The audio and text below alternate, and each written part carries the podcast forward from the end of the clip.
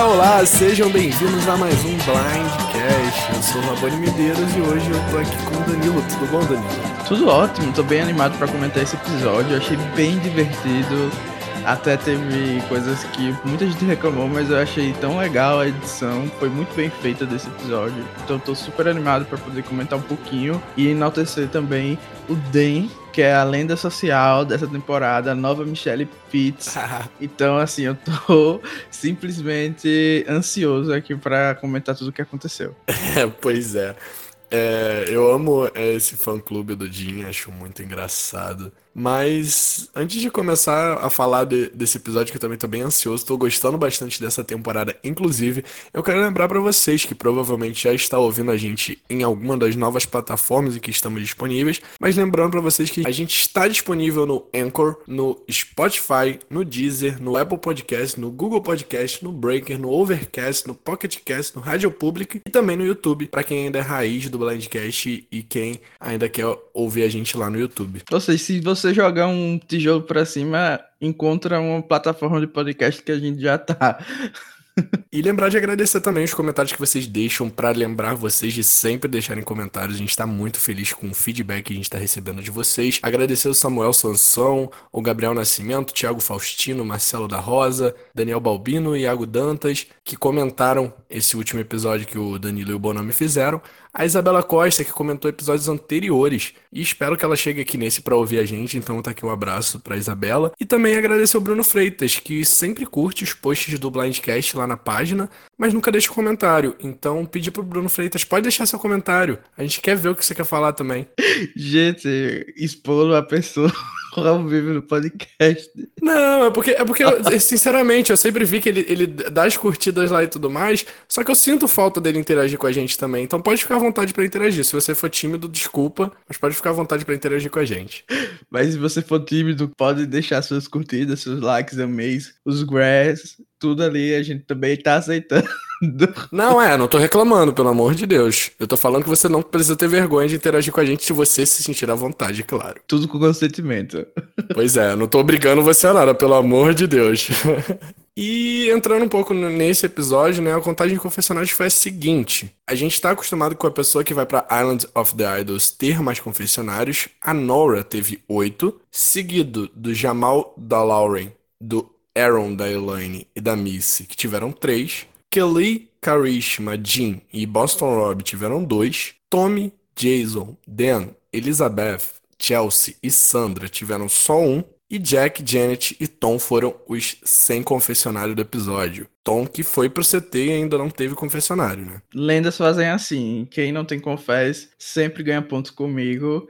Porém, eu tava participando de um bolão no Telegram que a gente tem que dizer quem não vai ter confess no episódio para ganhar ponto. E se a gente botar alguém que teve. ficou no top 5 de confess, é, a gente perde 50 pontos do bolão. E eu botei a Nora, então o dinheiro é isso, porque quando ela tava tendo destaque no começo do episódio, já tava chorando por causa do meu bolão. O macete é colocar quem já foi pra Islands of the Idols, que as pessoas que estão indo pra Islands of the Idols estão ficando com tipo 10 confessionários, sabe? Pois é. E a Chelsea tendo um confessionário eu achei bem impressionante, né? Sendo eliminada e tendo só um confessionário. Eu acho que foi uma escolha da edição fazer com que a gente entendesse que realmente foi um plano que aconteceu ali no final e não foi algo tão planejado como seria se fosse um boot da Karishma. Tanto que o nome do, do episódio é Plan Z, né? Foi a Line que falou. E eu acho que foi esse o caminho que os produtores tentaram é, levar. E é interessante porque eu acho que muitas vezes as eliminações ocorrem dessa maneira. Alguma coisa ali no final, nos 45 minutos do segundo tempo, transforma a pessoa em alvo e ela acaba saindo porque todo mundo já tá com medo de não aceitar ou alguma coisa acontecer e,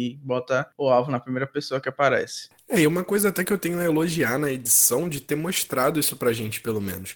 Porque eu lembro que a gente criticou muito na edição de Game Changers de que eles chegavam no conselho tribal e entregavam um blindside pra gente, só que era blindside pro espectador. Game Changers foi uma temporada que acabou ficando muito ruim, e eu acho realmente Game Changers uma temporada boa, só que muito mal editada, porque eles queriam dar tanto blindside na gente que eles nem mostravam a jogada sendo criada. E o que eu tô gostando na edição dessa temporada, e que eles já estão fazendo isso há um tempo já, é que eles mostraram pra gente três possibilidades, até uma quarta possível, assim.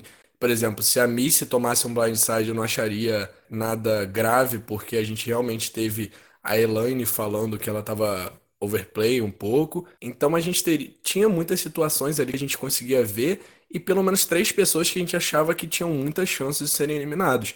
Então eu acho que a edição tá boa nisso, de mostrar pra gente muitas possibilidades e uma dessas possibilidades acontecer, né? Diferente de Game Changers que ela mostrava cinco possibilidades e a sexta acontecia, né? acho que quando a gente compara com essas edições é, que são um pouquinho tenebrosas, digamos assim, tempo macabro, realmente dá um destaque. Eu vi algumas pessoas reclamando que não ficou muito claro os motivos da Chelsea sair, mas eu meio que discordo bastante com isso, porque ficou bem explicado, pelo menos para mim, que ela saiu devido ao medo dessa aliança dela com o Dean e porque as pessoas não concordaram em tirar a lenda social, né? Então, uhum. eu acho que ficou bem explicadinho, mastigado até, para gente entender que ela não era alvo desde o começo, ela fazia parte de uma aliança e o pessoal por causa desse motivo bobo de um showmance que provavelmente nem ia para frente ou não seria um perigo, pelo menos agora, resolveram cortar o casal e acabou de novo sa saindo pela culatra da mulher, né? Infelizmente. Pois é, eu também achei um motivo bobo, mas enfim, Survivor é isso, né? Qualquer motivo pode ser motivo. Não, e eu acho assim, inclusive, que eles não estão tentando mascarar as jogadas como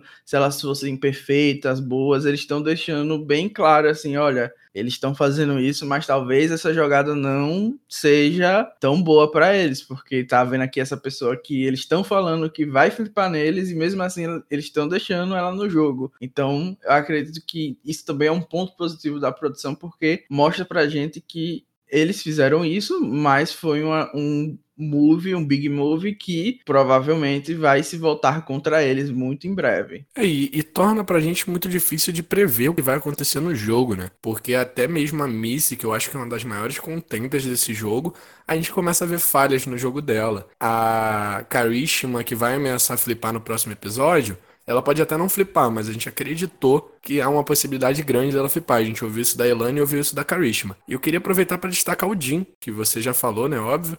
Que tá subindo de confessionários. Teve um no episódio passado, foi para dois agora. A gente tá esperando três no próximo episódio. Então, Jin Lenda subindo aí na quantidade de confessionários.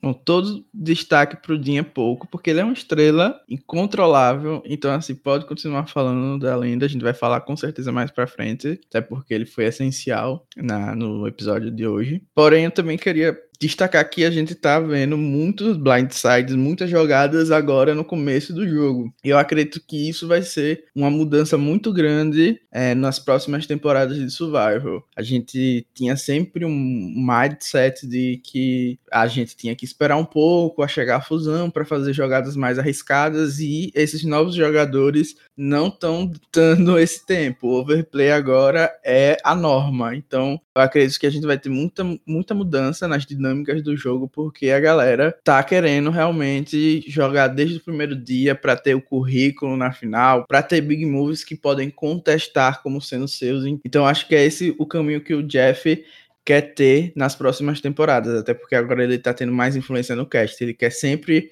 ter esses jogadores super competitivos que não vão ficar na moita esperando o momento certo para fazer um blindside. A gente vai parar de ter aqueles confessionários de que ah, a gente tem que esperar um momento certo, que a gente ouvia muito isso. E agora não, eles estão falando o contrário. Poxa, ninguém quer fazer uma jogada, só eu tô tentando fazer survival acontecer aqui, só eu sei jogar survival. A gente ouviu muito isso. Então, acredito que essa mudança vai ser crítica para as próximas temporadas de survival e também a questão do ídolo, né? Que duas pessoas saíram com o ídolo no bolso, inclusive o episódio passado acabou. Não sei se você escutou comigo dizendo que a Chelsea não ia sair com o ídolo no bolso. e acabou que foi o que aconteceu. Eu paguei minha língua total. Não esperava que eles votassem nem na Chelsea, muito menos que ela saísse com o ídolo no bolso. Então, eu acredito que muita gente agora vai começar a queimar ídolos ao invés de segurar. A gente está acostumado a ver justamente jogadoras como a Lauren ou a Kelly. É, tudo bem que as duas saíram com o ídolo no bolso, mas por muitos conselhos, é, administrando bem o ídolo e não utilizando e usando no momento certo. Então, com pessoas agora tomando na rabeta e saindo com o ídolo no bolso, eu acho que muita gente vai ficar mais paranoica com o que se fala no conselho e isso também vai acabar mudando. Eu ouvi o último Blindcast, mas não lembrava que você tinha falado isso da Chelsea. Se eu tivesse lembrado, eu teria te lembrado, estaria te zoando aqui nesse momento. E o mais engraçado é que a pessoa que falou sobre sair com o ídolo no bolso na temporada que morria de medo disso foi a única pessoa dessa tribo a não sair com o ídolo no bolso, que foi Ronnie, lenda, lendário aí, que se tivesse o ídolo teria usado, né? Ai, gente, eu até esqueci que essa pessoa existe. eu, eu tava aqui pensando, gente, quem, quem é Rony?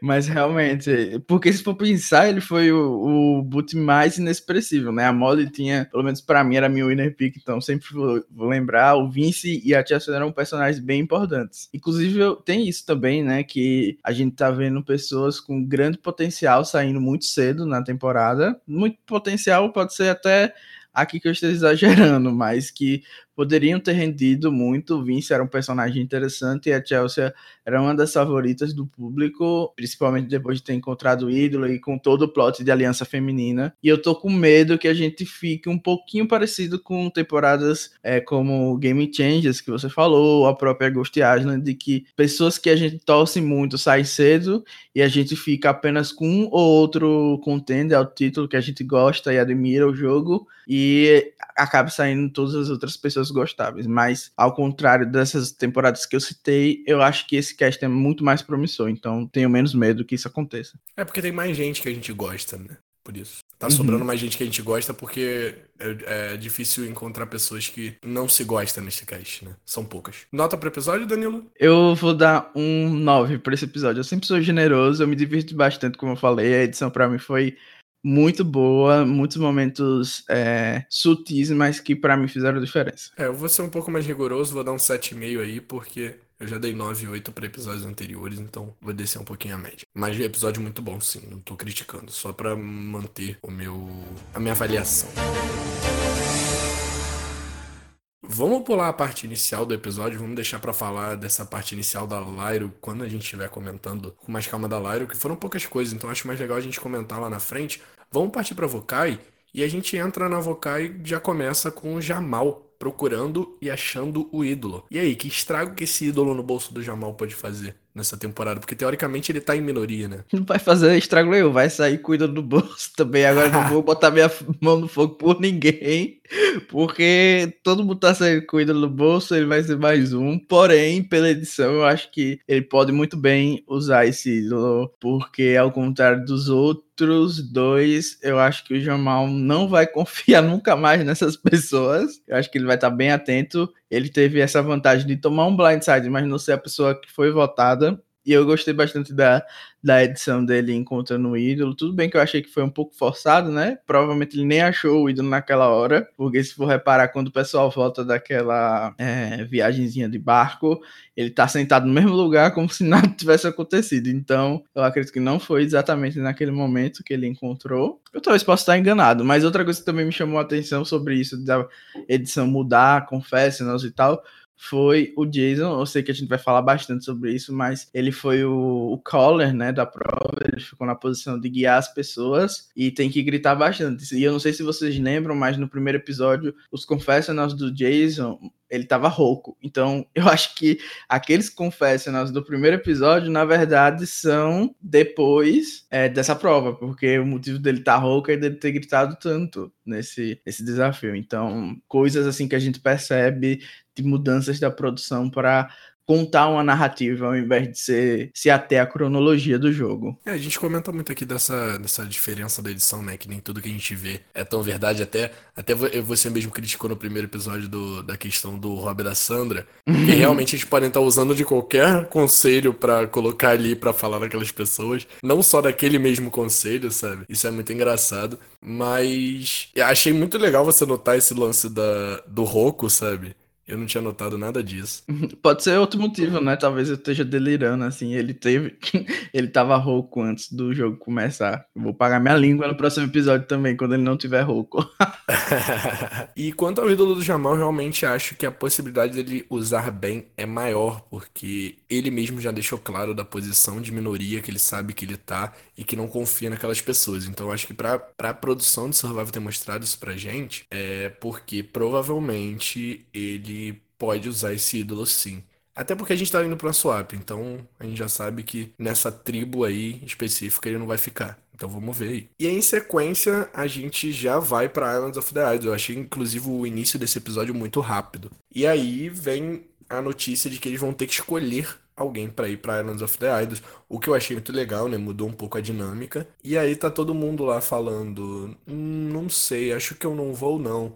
A gente até tem três confessionários do Tommy, da Lauren e do Jason falando que nunca se ofereceriam para ir e logo em seguida vem a Nora e fala: "Não, eu vou, eu vou, eu quero ir". Ah, é lendária o show. Nora é simplesmente tudo que a gente precisava e não sabia que precisava. Eu acho que ela é uma pessoa que se sair cedo merece uma segunda chance, se chegar longe merece uma segunda chance, porque ela é simplesmente muito boa, muito good TV. Eu adorei essa parte que você comentou sobre eles é, estarem é, falando das consequências de uma decisão como essa de se voluntariar para ir para Agenda of the Idols. E é disso que eu tô elogiando a produção, sabe? Porque a gente não veria esse tipo de edição antes. E eu achei muito interessante que quem sugere que não seja aleatório, né, que eles tirem na sorte, foi a Kelly. E quem tomou todo o problema, na verdade, foi a Nora. Eu achei que foi muito bem jogado pela Kelly, porque dependendo de quem fosse para a ilha, ela poderia muito bem ter o jogo levado à baixa, né?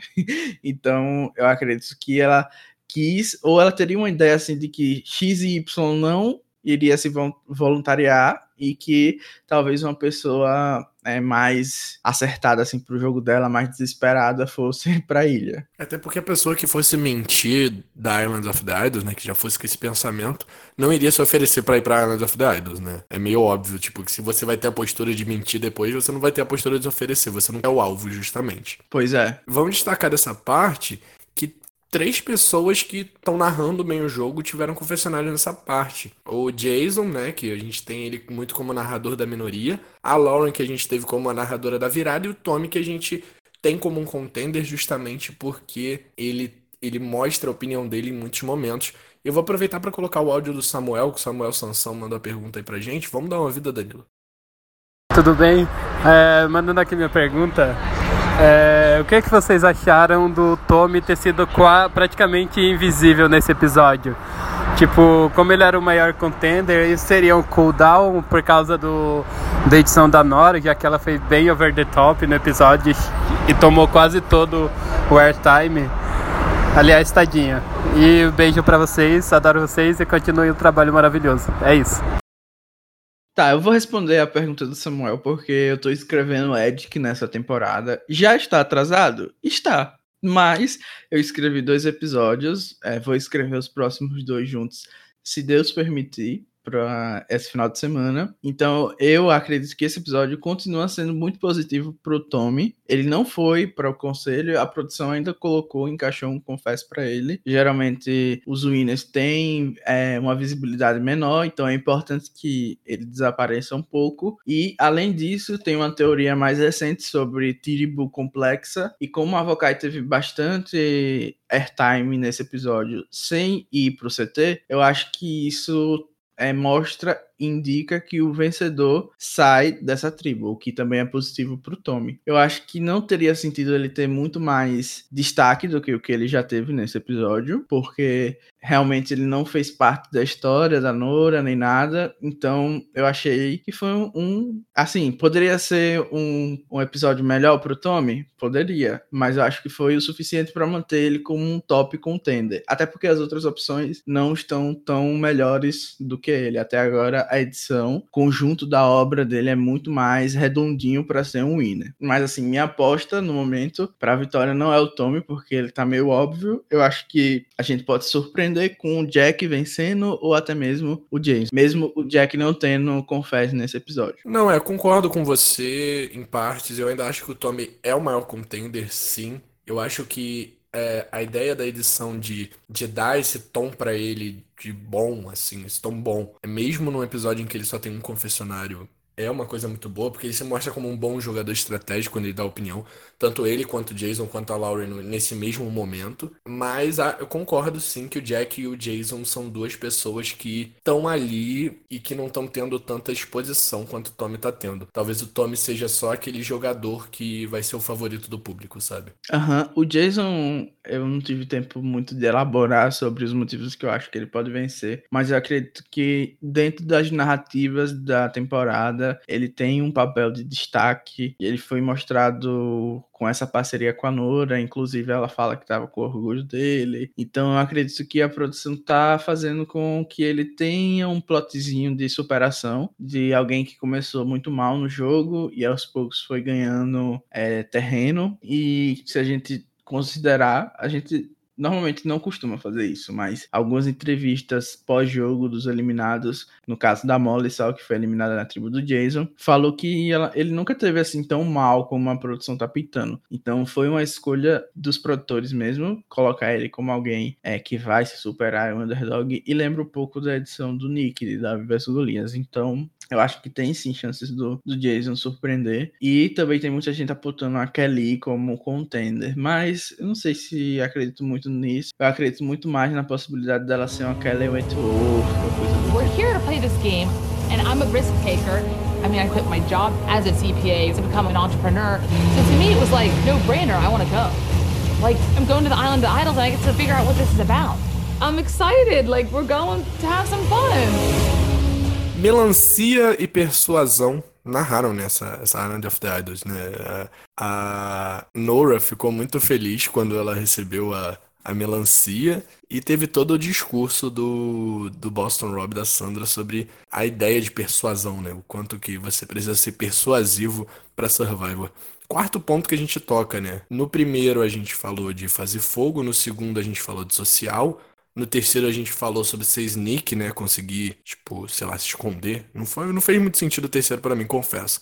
E agora no quarto a gente vai pra persuasão. E aí, quanto você acha que é importante essa ideia de persuasão em Survival? Eu acho que é um dos cernes, né, da, de todo o programa, é você poder convencer as pessoas realmente, como eles explicaram lá, fazer coisas que às vezes não estão beneficiando eles e sim ao seu jogo, poder camuflar suas intenções verdadeiras. E eu achei que essa foi uma lição assim importante. Talvez se tivesse outra pessoa lá para aprender. Eles poderiam ter explorado mais, porque a Nora estava muito animada com tudo e talvez não tenha escutado tanto.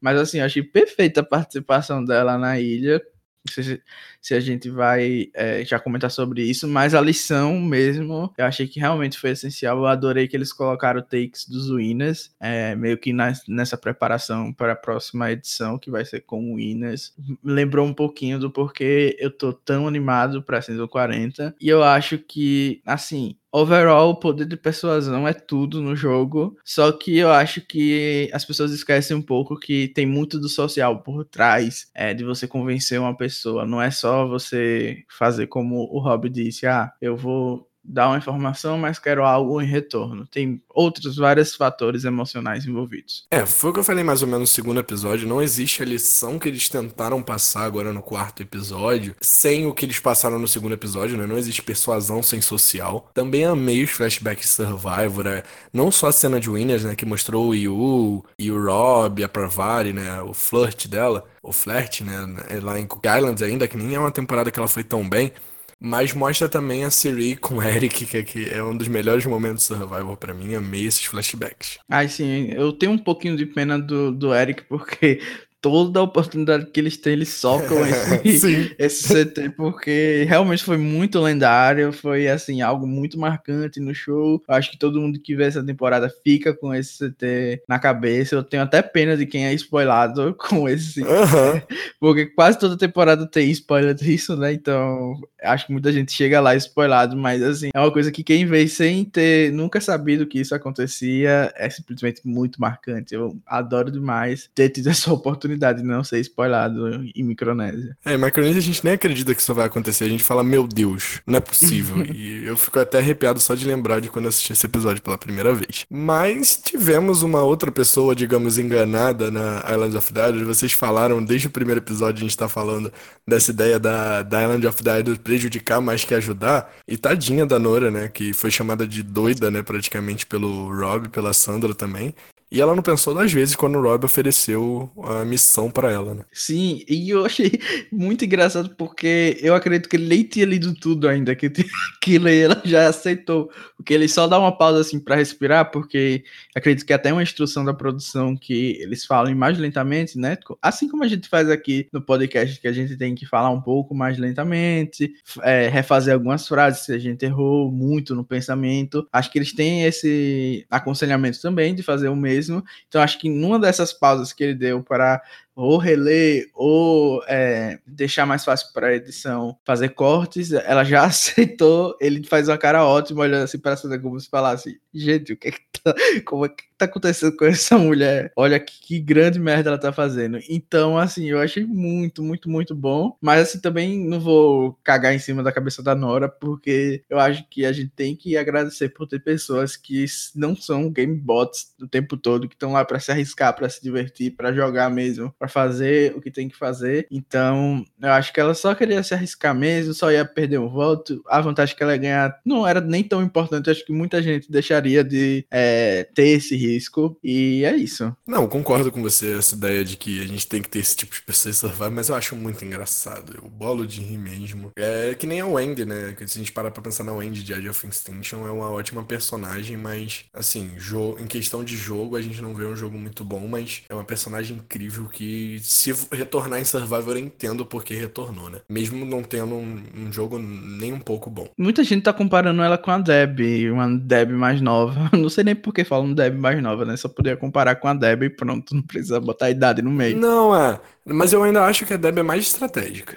A Deb, a, a Deb ela é doida, doidinha da, da, cabeça, mas ela entende de Survivor, ainda joga um pouquinho bem. A Nora, eu acho que ela é muito mais delusional, sabe? Não sei se você eu discorda. Acho que, eu acho que.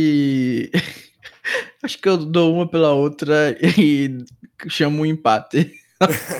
Não, é, eu acho que a Deb é mais doida que a Nora, mas a Nora tem menos noção de jogo de survival. Mas as duas, eu acho que as duas na mesma temporada seria maravilhoso. Eu acho que a Nora sabe até tem uma noçãozinha, mas como ela é muito. É, não tem muita noção, assim, da posição dela, né? Do, de como ela é lida pelas pessoas. É isso que dá esse gap entre o que realmente é percebido, como bem eles pontuaram, né? Será que a realidade que ela vê ela é tão observadora, ela tem tantas ideias, será que o que ela tá vendo realmente é a realidade das outras pessoas? Eu acho que é justamente nisso que ela tá falhando ainda. Eu concordo com você nesse ponto de que a Nora, ela não parece ser, ser doida nem nada ela só tá muito feliz com aquilo dali, ela só tá muito animada com tudo, ela quer experimentar tudo, e parece que ela não tem uma noção tão grande de o que é Survivor, o que é esse jogo estratégico. Então eu acho que ela, ela comete mais gafes do que erros, sabe? É, é inocente, eu acho que a, o problema da Nora é ser inocente demais mesmo. Falando em Nora sendo inocente, ela volta pro acampamento, e que mentira foi essa que ela contou? Tipo, o quê? Eu fiquei tipo, meu Deus. Ai, gente, mas eu achei assim que ela começou super bem, a mentira, sabe? e ela foi se perdendo no meio.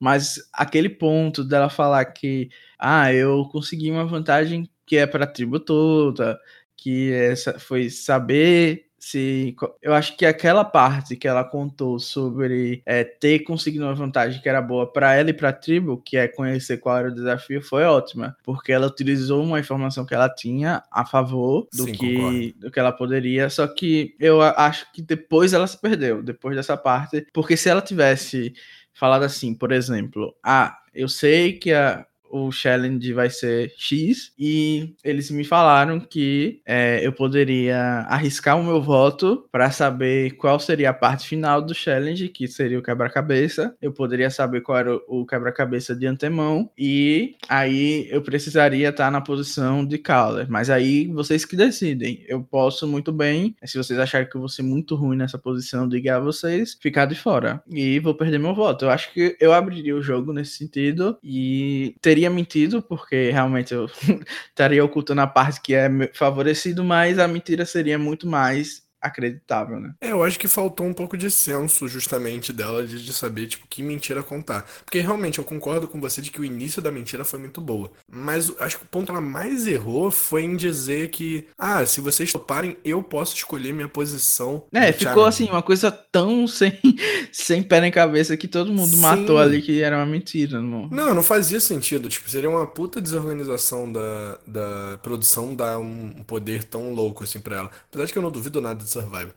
Mas ela podia escolher, por que ela não já se botou como a Color, entendeu? É, e Sabe? ficou uma, uma coisa assim, é, como o próprio Tommy falou, né? Como é que a gente vai escolher, decidir que você vai ficar numa posição se a gente nem sabe qual é o desafio ainda? Porque ela falou, fez aquilo que o Robin ensinou, né? De eu vou dar uma informação, mas quero algo em troca. E eu acho que ficou muito, muito sem sentido. Porém, eu discordo de você que essa foi uma vantagem que foi muito desbalanceada. Porque mesmo que não tenha sido um ídolo, alguma coisa, eles sabiam com antecedência qual seria a prova, o que é uma vantagem muito grande, na minha opinião, porque eles podem treinar eles, podem, eles puderam é, ver com propriedade quem seria melhor como caller, né? Imagina que por um acaso eles chegassem lá sem saber e a Nora fosse realmente a pessoa que estava chamando. A gente veria que era um desastre, né? Total. Então acho que foi uma vantagem bem grande, principalmente porque eles não fizeram nada para ganhar isso, para saber a prova. Eles simplesmente tiveram a sorte de alguém da tribo deles estar indo pra Island of the Idols. Então, eu achei assim um pouquinho desbalanceada nesse sentido. Nada overpower, mas ainda assim ficou um incômodo em mim. Eu acho que nada overpower, mas foi uma vantagem, uma vantagem grande demais, como você disse, não, não teve motivo. Era, eles eram a tribo da vez. Então foi praticamente eles ganharam o desafio por conta de uma coisa que, assim, tava no script, beleza, mas tava no script que que aquela tribo iria, não foi um sorteio entre tribos. Se fosse um sorteio entre tribos, eu até aceitava um pouco. Eu achei realmente que foi uma coisa que a produção de Survivor pecou de ter dado uma vantagem tão grande para a tribo. Porque saber o, o, desafio antes dele, eu acho uma vantagem gigante, porque eles se prepararam. É, eles estavam ali já, tipo, totalmente preparados para a prova, coisa que a outra tribo provavelmente poderia não sacar qual era o desafio pelo trimeio, né? Que a gente também esquece que tem trimeio. Podia não ter sacado essa pro que seria essa prova e não ter treinado, entendeu? Complicado. E a gente vai pro desafio e a Nora senta na prova. Isso que é o mais engraçado, tadinho. Foi meio triste também, né? Ai, gente, eu fiquei com tanta pena dela, porque ela ficou totalmente desprevenida ali, né? Ela... Ai, a Laurei, falou assim, ela ficou com a cara de choque total. E naquele momento tenho certeza que ela viu que o negócio deu ruim para, para ela. Ainda bem que vai ter a swap, senão eu acho que ela ia muito abaixo assim, a, a tudo que ela ia, fosse perder. Não, porque, porque a, a mentira dela foi pega totalmente. A partir do momento em que ela não, que ela pôde sentar, né? Porque ela explicou que não tinha mais como voltar atrás, né? Que era uma Sim. coisa da Island of the Idols e a galera meio que foi bem esperto, né? Pra falar a verdade, porque eu nunca ia pensar nisso, eu acredito, de botar a pessoa para sentar para testar realmente se o que ela tá falando é correto ou não. Eu acho que foi bem pensado pela Vocai de fazer isso, apesar de ficar morrendo de pena. E eu aproveito para dar boas risadas, porque todo aquele segmento dela tentando guiar o povo e essa parte rendeu muito, muito para mim. Eu fiquei muito. Eu me diverti muito com isso. É, tadinha da Nora, né? Mas eu também me diverti. E aí a gente segue o episódio e vamos pro Immunity Challenge, né? O desafio de imunidade. O nome desse desafio é All Pairs, o antigo Blind Lead the Blind. Cego guiando cego, é o nome original dessa prova. Teve uma adaptaçãozinha, né? Teve um puzzle ali no final, não sei se já tinha tido. Foi a 23 aparição dessa, desse desafio, né? Na 22 temporada que ele aparece, porque ele foi feito duas vezes em Vanuatu. Eu não vou citar o nome de todas as temporadas em que ele apareceu, que nem a gente falava nos Bloodcasts antigos, porque são 22 temporadas. É, é um challenge tradicional, né? Tinha até um tempinho que ele não aparecia, mas é bem legal ter ele de volta. Eu acho que a última vez foi. Eu acho que você deve ter, né? A lista de temporadas, mas a última vez que eu me lembro foi em Game Changers, se eu não me engano. Ghost Island, mas anterior Game Changers. Ah, eu não lembro do Ghost Island, tá vendo, gente? Alguém lembra? Temporada imemorável, eu só lembrava mais das outras, da outra, né? Game Changers. E aí, já que não tem tanta graça assim comentar a prova, Vou destacar a única coisa legal que foi um quase comeback da Lyro. E uma vitória da Vokai, né? Ambos erraram praticamente a mesma coisa.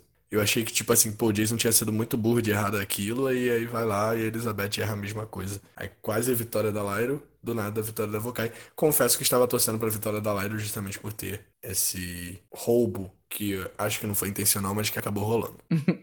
eu fiquei bem animado com esse challenge. Eu pensei até que a Lyra realmente fosse virar, como você falou. A Elizabeth conseguiu meio que se recuperar. É, assim, também não sei com total certeza porque não dava para ver quem tava certo e quem tava errado no puzzle, né? Então, pareceu que ficou apertado, mas a gente viu que eles erraram tudo também, então talvez eles demorassem um tanto que o Jason e a Kelly demoraram para refazer os erros. Então, assim, foi pelo menos foi legal porque pareceu que tinha chance de é, da Lyron virar o jogo. E rendeu também o, o Dean é, cagando para instrução e atrasando a equipe toda, que foi importante depois para os plots seguintes. Pois é, né? Foi até um, um motivo do Dean ter virado alvo posteriormente. Né?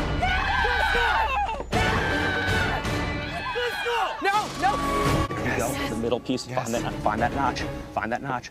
Jason thinks he has it this time. Will this be right? Notch around. Josh! Yeah! You got it. Vokai has it! Vokai wins immunity! You never get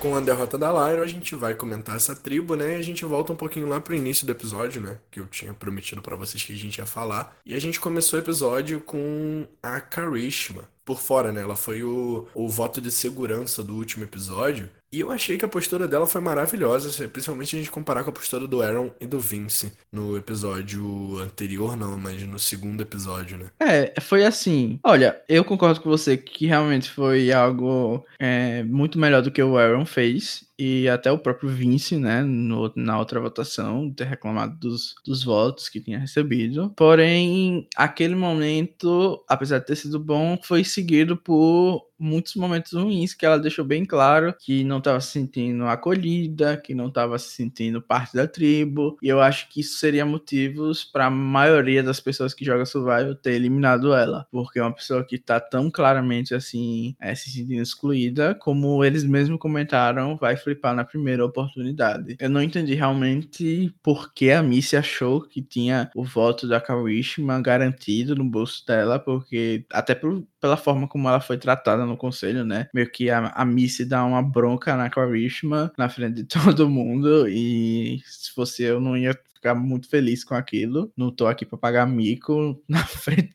de todo mundo, então eu acho que o pessoal não conseguiu ler exatamente a Karishma, apesar dela não ter jogado tão bem para controlar esse dano que tomou no episódio passado. É, concordo. A posição nesse momento dela foi muito boa, mas durante o episódio eu tô achando a Karishma que ela tá tendo uma atitude muito ruim pro jogo dela, né? Provavelmente ela vai flipar, eu acredito que ela vai flipar, eu acho que não seria inteligente pro jogo dela não flipar. Mas o problema é que essa posição de pessoa que não ajuda no acampamento, infelizmente é um alvo comum em Survival. Então eu acho que você tem que ter um meio termo, sabe? Eu acho que não tem que ser uma coisa para eliminar ninguém, mas eu acho que se você é exagerado demais, aí você vai ver. E Karishma é super over the top, né? Tipo, a edição dela. Particularmente é uma, uma participante que eu não tô curtindo tanto nessa temporada. E que inclusive. Machista. Assim... Inclusive, torci para ser o boot de hoje, porque eu tava morrendo de medo de ser a Chelsea. E foi a Chelsea. Triste. É, assim, dentro das opções que eles nos apresentaram, também torci pra ser a Karishma, porque eu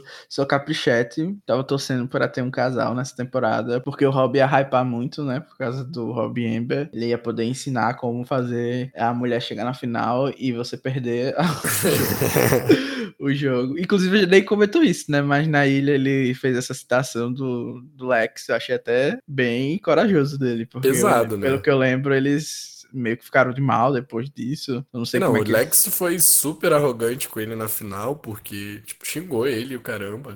Ele era amigo do Lex fora do jogo, isso aí. Isso aí foi um dos momentos mais pesados da história de Survivor. pois é, mas eu tava torcendo muito para que o Dean e a Chelsea pudessem prosseguir com esse romance. Como a Elaine falou, perfect. São perfeitos um pro outro.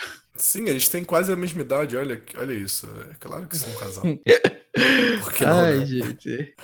Mas o que eu mais achei engraçado nesse episódio, né, é o quanto a gente falou da narrativa de aliança feminina nos outros três episódios. E não só a gente aqui do Blindcast, mas isso estava sendo falado no episódio. Não sei se é porque o pessoal aqui do Brasil hypa tanto as alianças femininas, que a gente só ficou prestando atenção nisso. Mas essa narrativa não foi falada nesse episódio. Tipo, a aliança feminina acabou e a gente nem sabe por que que acabou. É, acho que a Miss não quis mais, né? Ela meio que começou o episódio falando que quer, quer ser capacha do Aaron. E é isso que Não, é, e do nada o Aaron virou um puta jogador que tava no bottom, agora ele é, é a cabeça da tribo, praticamente, né? Sim, e eu também não entendi. Eu achava que durante o episódio ele ia tomar na rabeta, porque, pelo amor de Deus, ele tava, tipo, ditando o que, é que ia acontecer. Inclusive, também não entendi por que ele queria o Dean fora. Foi muito, sei Ah, lá. Aliança masculina Surreal. também. Pra que que teve aquele momento mostrando a aliança masculina se ele vai tirar o Vince e depois tentar tirar o Dean, entendeu? Tipo, sem noção total. E a própria Elaine achou isso bem estranho, né? Eu achei até muito perceptível da parte dela de que se o Aaron tá jogando um amigo debaixo do ônibus, imagina o que ele pode fazer comigo, né? Então, acho que foi bem observado da parte dela isso. Mas é isso, a aliança feminina foi pro brejo, como você comentou. E é isso, como toda aliança feminina, na verdade, sempre tem metade homem ali inserido também, a produção meio que hypou. Eu acho que nunca vai ter uma nova é, aliança que nem Micronésia. E talvez com. É, e One World, talvez. Não, mas o One World tinha todo um plot que era mulheres contra homens. Então, É. a, a, pró- a- é quase que inevitável que exista uma aliança feminina, né? E eu acho assim que talvez na próxima temporada, né, a Pavati tá aí de novo, quem sabe ela nunca repetir o jogo. Tomara, mas apesar de que em Heroes of Resistance já não rolou, então acho difícil. É que ninguém vai deixar a Parvati fazer a mesma coisa de novo, e nem acho que a Parvati vai querer vir com o mesmo, é, mesmo jogo, sabe? Então acho que não rola por conta disso, mas tô torcendo pra rolar sim. Aham. Eu acho que também é muito da Elizabeth, a gente não comentou dela, mas de todas as pessoas eu admirei muito o gameplay dela, porque eu tava vindo meio que falando muito mal da bichinha por causa do primeiro episódio e por ter sumido depois e não tava muito confiante na potência dela, mas nesse episódio ela me impressionou bastante. Ela não é muito fã do programa, né? Porque ela é nadadora olímpica, basicamente ela não tem tempo pra ser super fã do jogo. Pra criar um podcast survival, então a gente meio que espera que ela tenha um gameplay menos estratégico, mas na verdade eu acho que ela dominou acima até da Missy, porque a Missy pode até estar na frente, mas ela conseguiu proteger quem ela queria novamente. Na, no voto passado foi o Tom, nesse foi o Dean. A gente não sabe exatamente por que ela quer proteger esses dois, ela até meio que explica, né? Porque tem relações com eles. E ela conseguiu também proteger essas pessoas colocando o alvo na Elaine, porque ela fez com, com que parecesse que foi a Elaine que não quis. Ela estava totalmente on board, mas por causa da Elaine não aconteceu. Então eu acredito que ela utilizou esses conselhos que ela recebeu da Agenda of the como ela falou. Acho que foi um pouquinho fofinho aqui que ela ter falado que foi por causa do Rob, mas enfim, seja lá qual motivo for, ela evoluiu bastante e tô aguardando agora que ela seja uma player mais dominante. Também gostei da participação dela na prova, é, liderando lá o pessoal. Não, também curti tanto a participação dela como a do Jason. Acho que eles mandaram muito bem na prova. Foram ótimos callers, né? Diferente da Nora, que provavelmente teria sido horrível. E eu gostei muito desse momento da Elizabeth, justamente indo falar do plano com a Elaine, já jogando o plano pra baixo, e aí depois voltar pra mim e falar: Ó, a Elaine não curtiu. então ela joga a culpa toda na Elaine e ela que na verdade não curtiu o plano. Eu achei isso muito legal. E aí a gente viu três situações nessa tribo, né? Que era a situação da galera que queria tirar a Karishma, incluindo o Jin e Chelsea, principalmente o Tom, eu acho. A galera que queria tirar o Jin, que era principalmente o Aaron e a Missy. E aí surgiu a opção do nada de tirar a Chelsea. E eu- é é o que a gente comentou no início do Blindcast aqui. A gente viu essa coisa surgir. E foi justamente quando a Missy vira pra Elaine e fala: Ok, vocês não querem tirar o Jin? A gente precisa quebrar esse casal. Vamos tirar Chelsea? E aí o plano que vai rolar, o plano Z, né, que vai rolar no episódio, surge de um vamos pro meio termo? pois é, eu também, assim, fiquei sem entender realmente o motivo que fez a Missy tirar uma das pessoas que tava na aliança dela só pra separar um casal, que provavelmente nunca ia ser problema para ela, de fato. Então, assim, infelizmente vou ter que falar muito mal da Missy agora, porque eu fico com muita raiva do que ela fez. Não faz sentido nenhum pra mim, a menos que realmente ela esteja querendo arrastar o Aaron por algum motivo. Ela tentou no Dean, e se não deu o Dean, eu acho que era pra ser a Karishma mesmo. Ou então, sei lá. Eu acho que ter tirado a Chelsea foi uma, uma coisa que vai é, prejudicar bastante o jogo da Missy. E eu não acredito que ela esteja fazendo um jogo que seja bom para ela a longo prazo, nem para swap, nem se a tribo ficasse permanente assim. Eu acho que esse boot foi horrível para ela, porque se a gente for pensar, vamos dizer que a Lyro continuasse Lyro. Teria o Dean lá, super puto, teria a Elaine e a Elizabeth desgostosos com o que ela fez, né, de tirar ou forçar um um que talvez elas não tivessem tão confortáveis. E juntando com a Quarishma, ela já ficaria na minoria. E o Tom, que a gente viu que é próximo da Elaine, da Elizabeth também. Então acho que se eles continuassem nisso. No final ela só leva o Aaron. É, no final ela, ela fez uma jogada que estava beneficiando o Aaron. Essa foi a minha visão com que o, a, os editores mostraram pra gente. Se tiver a swap, tem a Karishma, que tava super puta com eles, tem o Dean que ficou blindsideado nesse conselho. Então, duas chances aí dela cair com alguém que pode flipar nela. Então, horrível também. Se tivesse tirado a Karishma, tava todo mundo voltando junto. Ok, não foi um big movie, mas a gente não precisa ter big movie todo, todo CT. Nós, como público, agradecemos, claro. Mas Óbvio. a gente tá aqui analisando é, friamente a decisão que ela tomou. E eu acho que é uma coisa muito importante se considerar, porque todas as temporadas recentes teve swap nessa parte do jogo, né? E eles mesmos estavam falando que estavam esperando a swap. Então, assim, não vi nada positivo sobre esse jogo. Para ela, em longo prazo, tirou também alguém que estava super afim de aliança feminina com ela, tava desde o primeiro dia junto. E assim, sem, sem entender também, a Missy me desapontou nesse sentido. Eu- ela é um bom personagem, claro. Eu entendo quem torce por ela. Ainda foi um pouquinho arrogante com a Karishma, né? No, no Conselho Tribal, como a gente já Sim, comentou. sim. Até esse voto extra que não sei de onde ela tirou que, que ia ter, ela meio que jogou por água abaixo. Falou até de Elizabeth ser jogadora olímpica quando ela tava meio que se desculpando pelo que aconteceu no desafio, né? Então ela até respingou um pouco nessa outra pessoa. Então, sei lá, eu achei muito ruim é, o que a Missy fez nesse episódio. Eu tô torcendo muito porque ela saia com o Dean Ving, a namorada dele. Já adiantando o preview, eu tô esperando muito esse plot. É, não, é. Falando em estrategicamente, né? Eu concordo contigo, porque se ela tinha aliança feminina montada, realmente ela não tinha motivo pra tirar a Karishma. O Aaron tava querendo tirar o Jean, ela poderia até o final forçar esse boot do Jean. Ela até poderia se queimar um pouco com a Elaine e com a Elizabeth, mas querendo ou não, ela podia. O boot do Jean eu via como um ponto ótimo pra ela, sim. Mas o boot da Chelsea eu não consigo ver como, como algo tão bom pro jogo da Missy, não. Apesar de ainda achar que o- a edição dela tá boa, sim. Então eu ainda ponho ela como uma grande contender pra essa temporada. Mas achei que ela pecou muito nesse episódio, tanto em questão de arrogância, quanto em questão de, de gameplay mesmo, sabe? Aquela vontade do fã de Survivor de querer fazer uma jogada. Eu amei, mas eu acho que pro jogo dela pode não ser tão bom. E se a gente for pensar assim, tá, ela tá fazendo um jogo pra se aproximar do Aaron, mas o que é que o Aaron traz de positivo para ela? Até o Dean, que era o aliado dele, teoricamente, não tá com ele, né? Porque ele queria eliminar. Então, assim, tá se aliando com uma pessoa que literalmente não tem ninguém no jogo. Então, pra mim foi muito, muito lixoso e espero que ela saia no próximo episódio. Formou um Power Duo e perdeu todos os aliados. É praticamente o que a Nora fez no primeiro episódio, a gente criticou pra caramba. E aí a gente parte pro CT e eu, eu amo destacar algumas frases do CT. Primeira frase que eu vou destacar é We suck at puzzles, but we are really good at blindsides. Nós somos péssimos em, em quebra-cabeças, né, em puzzles, mas a gente é maravilhoso em blindside. Frase da Chelsea. Eu amo quando o Survivor faz isso. Ah, eu sempre lembro da Cat de One World, né? Já que a gente falou da, da bendita One World nesse Blindcast, eu sempre lembro dela falando que é muito legal tomar blindside e sair chorando.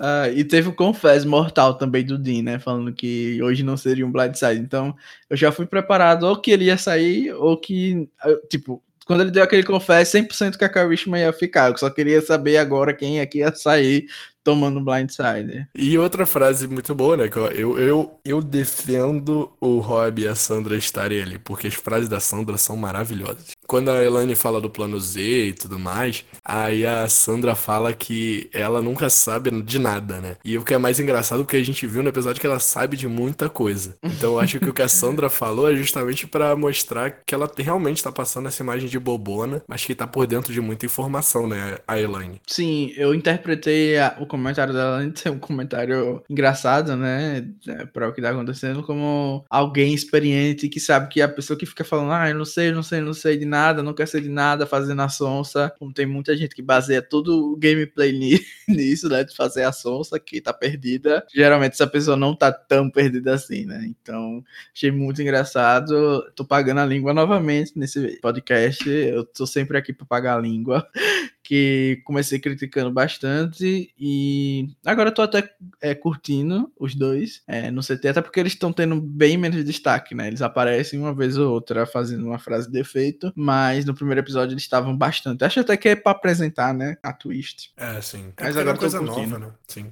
E aí a Sandra fala, "If- se você quer um blindside, então você ganhou um blindside. Na hora que a Chelsea é eliminada com um ídolo no bolso. Vamos destacar isso. Pois, mas assim, eu também não quis esperar que isso acontecesse. Que nem eu falei do Vince, episódio passado, eu sinceramente também teria saído com o ídolo no bolso, porque mais uma vez, pra mim não faria sentido o pessoal eliminar a Chelsea naquela situação, É, é porque principalmente esperando o swap. eu acho que eles não estão fazendo ideia de o quanto que eles estão jogando bem, porque realmente, tipo assim, vamos lá, a gente avaliou toda a situação aqui sem considerar o fator ídolo. O ídolo é algo muito perigoso em Survival. Mas, tipo, eles não sabiam de nenhum dos dois ídolos, nem o do Vince, nem o da Chelsea. Considerando que eles não sabiam, a jogada foi péssima. Mas considerando que havia um ídolo pra ser queimado ali, a jogada foi maravilhosa.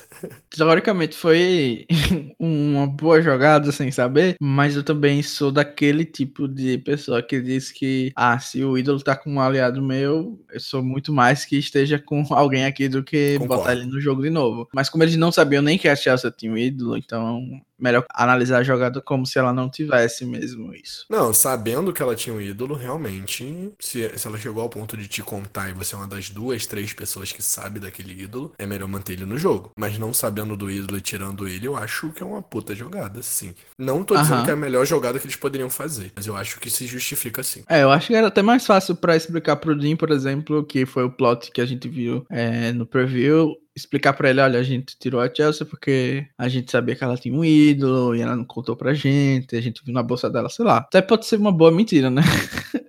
pra eles contarem agora sobre isso, porque aí seria um motivo plausível, porque teoricamente a Missy não vai conseguir justificar o grande gameplay potente dela de tirar a própria aliada pro Jim. Mas assim, Sandra, perfeita, né? O comentário lá dela é muito é bom. maravilhosa. Dá um tom especial pro, pro CT. Ela é maravilhosa. Não teve tanto comentário bom do Rob, mas eu também amo os comentários do Rob. Acho que não tinha pessoas mais perfeitas pra colocar nessa temporada do que Rob e Sandra. Maravilhosa. Eu acho que o, o hobby é melhor quando são cenas scriptadas, né? Que tem que falar alguma coisa específica da twist, etc. E a Sandra é melhor em momentos espontâneos. É, como, como eu falei com a Bia aqui no segundo episódio, a Sandra sabe o que falar na hora certa, né? Maravilhosa. É, eu não sei se você também vai concordar comigo, mas eu achei que a conversa toda do CT tava indicando que a Chelsea ia levar um blindside, ou alguém ia tomar um blindside. Porque até o próprio comentário da Missy que fala pra Quaritma, olha, se você ficar, saiba que não é pra um motivo de comemoração, blá blá blá. Meio que dando a entender que ela ia ficar. Eu ia ficar com um pouquinho da pulga atrás da orelha, mas sabendo que aquilo foi um recorte de um CT que é muito longo, demora horas e horas, então talvez o que a gente viu seja apenas um trecho pequeno e não tenha sido tão monotemático, né? Não, é, pois é, eu sempre parto desse suposto de que a gente vai ver só as melhores coisas e de uma conversa de uma hora. Se você solta um ou dois, uma ou duas coisas que entregam que aquilo pode acontecer, a pessoa não vai sacar, sabe? Numa conversa de uma hora você soltou duas coisas, sabe? Eu acho que a edição entregou sim que a Karishma não tinha tanta chance de sair, mas não deixou tão claro que quem ia sair era o Jean, a Chelsea ou uma terceira pessoa. Uhum. Gostei, gostei muito. Acho que a edição desse episódio foi Não vou dizer perfeita porque dá pra melhorar, sempre dá pra melhorar. Mas assim, nota 9 pra edição, porque eles estão mandando muito bem desde David vs Goliath. Uhum, edição de Edge of Steel perfeita também, né, Raboli? Não, não, a Edge of Steel foi uma temporada de Survivor? Não sabia. Mas eu tô falando desde David vs Goliath porque eu acho que pula Edge of Extinction, a gente teve duas edições ótimas. Tá bom, então. Até agora, pelo menos, né? Não vou. É, já vai É. pagar a língua também, tá? Não só a língua, como a gente vai tomar dois tiros, né? Eu e você, Danilo. Porque Ai, eu meu Deus. perdi a Chelsea do meu time e você já perdeu seu do bolão. Já do bolão. E você me levou pro buraco, né? Que eu escolhi essa pensando que eu tava escolhendo alguém do time do Bonome. Você me levou pra vala. Era pra eu estar escolhendo a Elizabeth, que eu acho que é do time do Bonome, não lembro mais. Mas Uhum. Se, a, se a Elizabeth ganhar, você vai ficar muito puto comigo, né? com certeza. Desculpa, não foi minha intenção. Depois a gente até conversou sobre isso, depois que a gravação parou. e eu pedi desculpa pro Danilo, mas aí já tinha sido feito, a gente deixou. Mas realmente, se a Elizabeth ganhar, a gente dá uma menção honrosa pro Danilo. Eu concordo, a gente só conversa com a Bi com o Bonome pra ver se rola. É, Mas o Tommy tá ali no meu time, minha última esperança. Já perdi duas pessoas. E aí sai tanta gente da Lyra, o time do, Duas do não, Bonome é quase todo da Lyra e não sai ninguém que ele botou né, no time. Você já perdeu três já, Danilo. O Bonome tá com seis, eu e Bia com cinco, você com três. Não, não é possível, gente. Eu perdi a Molly, o Vince e a Chelsea. É verdade, um, dois, três. É porque um foi o Coringa, que é Chelsea, né, no caso. Verdade. Eu não tinha escolhido. É porque na minha cabeça eu nunca tinha escolhido ela, eu tinha escolhido a Elizabeth. Você foi a única pessoa a perder Coringa até agora, por- até porque a Lauren, que não vai ganhar essa temporada, é Coringa de você e da Bia e do Bonome, ele- ela é titular. Então Uhum. a Lauren não vai ganhar essa temporada, eu tô mandando energia aqui pra ela não ganhar essa temporada, porque eu não aceito perder o bolão sozinho. Não que eu seja competitivo. E pra gente encerrar, a gente viu no Next Time que vai rolar swap na próxima temporada. A gente tem o Jim chateado, o Jason animado e a Karishma ameaçando flipar. E aí, será que esse episódio vai ser bom? Depois de quatro episódios bons, a gente vai ter mais um de swap agora. Eu acho que sim, né? Eles estão colocando que o pessoal vai flipar. Quando tem flip, geralmente é muito legal os episódios. Mas eu não acredito que o meu desejo vai ser realizado e a Missy vai sair pagando caro pela burrice. Eu acho que quem vai eh, se ferrar com o que aconteceu é a Elaine. Eu acho que a produção já colocou ali bem explicado que ela falou: Ah, eu acho que a gente tem que tirar a Karishma porque ela vai flipar. E eu acho que é isso que vai acontecer com ela. Não tirou a Karishma e vai se ferrar. Eu espero também que o Dean, como já falei, né? Vingue a namorada dele. Ai, gente, tá bom, não sou namorados, né? Mas que vingue a Chelsea porque é um plot que eu também tô bem ansioso que aconteça. Isso- então a sua aposta já pra eliminado da semana que vem, Elaine? Minha aposta pra semana, eliminar semana que vem é a Elaine. Eu vou de Nora, vou ser mais, mais conservador aqui. Acho que a Nora vai irritar na, na swap. A gente, a gente já viu outras situações dessa. Então acho que ela pode irritar na swap, sim. Porque a gente tem uma galera que tava se conhecendo e tudo mais. Aí você aceita mais uma pessoa, tipo, muito, muito doidinha, assim. Só que quando chega na swap, a galera não costuma ter tanta paciência. E tudo é motivo, né, pra ser eliminado numa swap. Então eu acho que a Nora pode acabar se ferrando nisso daí. Acho que a Nora sai no, na swap. Não sei se no próximo episódio, mas acho que ela, na merge, ela não chega. Meu palpite. Será que ela ainda vai ficar sem voto, né? Porque aí pode até rolar Pois um é, empate, ainda tem né? Isso. É, tem isso, ela Se fica sem voto. tribos de 5, que também não sabe se vai ser. Não, acho. É, ou vai ser três? três tribos de cinco com alguém indo pra um exílio, né? Ou pra Island of the Idols até, pode ser uma, uma boa twist. Ou duas tribos de oito, né? Aham. A Sandra dando conselho pra pessoa que se ferrou na swap, né? Em Game Changes. Talvez ela tenha esse plot aí dela lembrar que foi eliminada numa swap que desfavoreceu ela completamente. Seria muito bom. E eu acho que pode rolar sim esse lance de uma pessoa ir pra Island of the Idols e passar até uma noite lá, sabe? Acho que seria legal pra explorar os dois. Seria ótimo, mas. É. E aposta pra Winner? Eu vou continuar nas minhas apostas tradicionais. Eu acho que tá entre o Tom e o Jack, dependendo de quem vai ser eliminado. E é isso. Eu, eu deixo a minha aposta ainda entre Tom e Missy. Acho que a Missy ainda tem chance. Tomara que a chance dela seja de ser escorraçada no chão, passada por cima, todo mundo pise nela, porque nunca vou perdoar. o Danilo está hashtag chateado. É, não mexe com caprichete. Mitch, a gente vai atrás de você, vai me mandar comentário de ódio no Instagram. Ai, ai. Mas é isso então, gente. Muito obrigado por ouvir até aqui. Não esquece de deixar seu comentário aí embaixo, se você quiser, né? Vamos lembrar do início do episódio. E deixa seu feedback aí pra gente, pra gente saber o que você gostou, o que você curtiu do episódio. A gente ama, ama, ama muito quando vocês deixam feedback de verdade. É, provavelmente esse episódio vai ser mais longo, porque pelas horas aqui que a gente tá gravando. Então, se você achou que foi um episódio longo, mas que foi aproveitável, vocês comentem. Se acharam que ficou longo demais, pra gente tentar voltar a fazer mais ou menos uma hora, também comentem. É sempre bom ter esse feedback pra gente segurar a língua. ou não. Vocês gostam mais longo mesmo. Se a gente estiver comentando aleatoriedades ou coisas do episódio. É, a gente, a gente pode cortar muita coisa na edição também, que a gente grava aqui. A gente geralmente leva uma hora e meia, duas horas gravando. E é o feedback de vocês que vai dizer pra gente se vocês querem ouvir mais baboseira ou se vocês preferem que as baboseiras sejam cortadas, né? Porque falar baboseira a gente ama. Assim como falar de Survival. Se vocês querem ouvir só Survival, a gente vai entregar só Survival pra vocês. Lembrando de novo que o Blindcast está disponível no Anchor, no Spotify, no Deezer, no Apple Podcast, no Google Podcast, no Breaker, no Over, Overcast, o Pocket Cast, no Rádio Pública e no YouTube pra você que é raiz. Gente, sigam a gente em todos os lugares. Pra você que tá ouvindo pelo Apple Podcast, dá uma avaliada lá no nosso podcast. Tudo que vocês puderem fazer pra ajudar a gente, a gente vai agradecer muito e vai ficar muito feliz. É isso, acabou. Tudo que é bom dura pouco. Tchau, tchau, gente. Tchau! Tell you wanted a blind side, you got you one. Chelsea, Travis spoken. Good luck, guys. See you, Chelsea. Bye, Chelsea.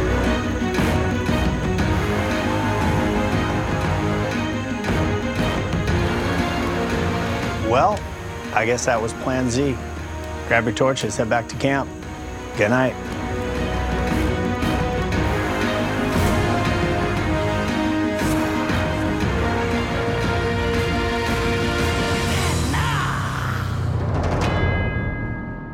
Ah, eu, eu acho que over, tá- não overpower assim, acho que é exagerado, mas eu acho que foi um Peraí, quase espirrei. Continuando.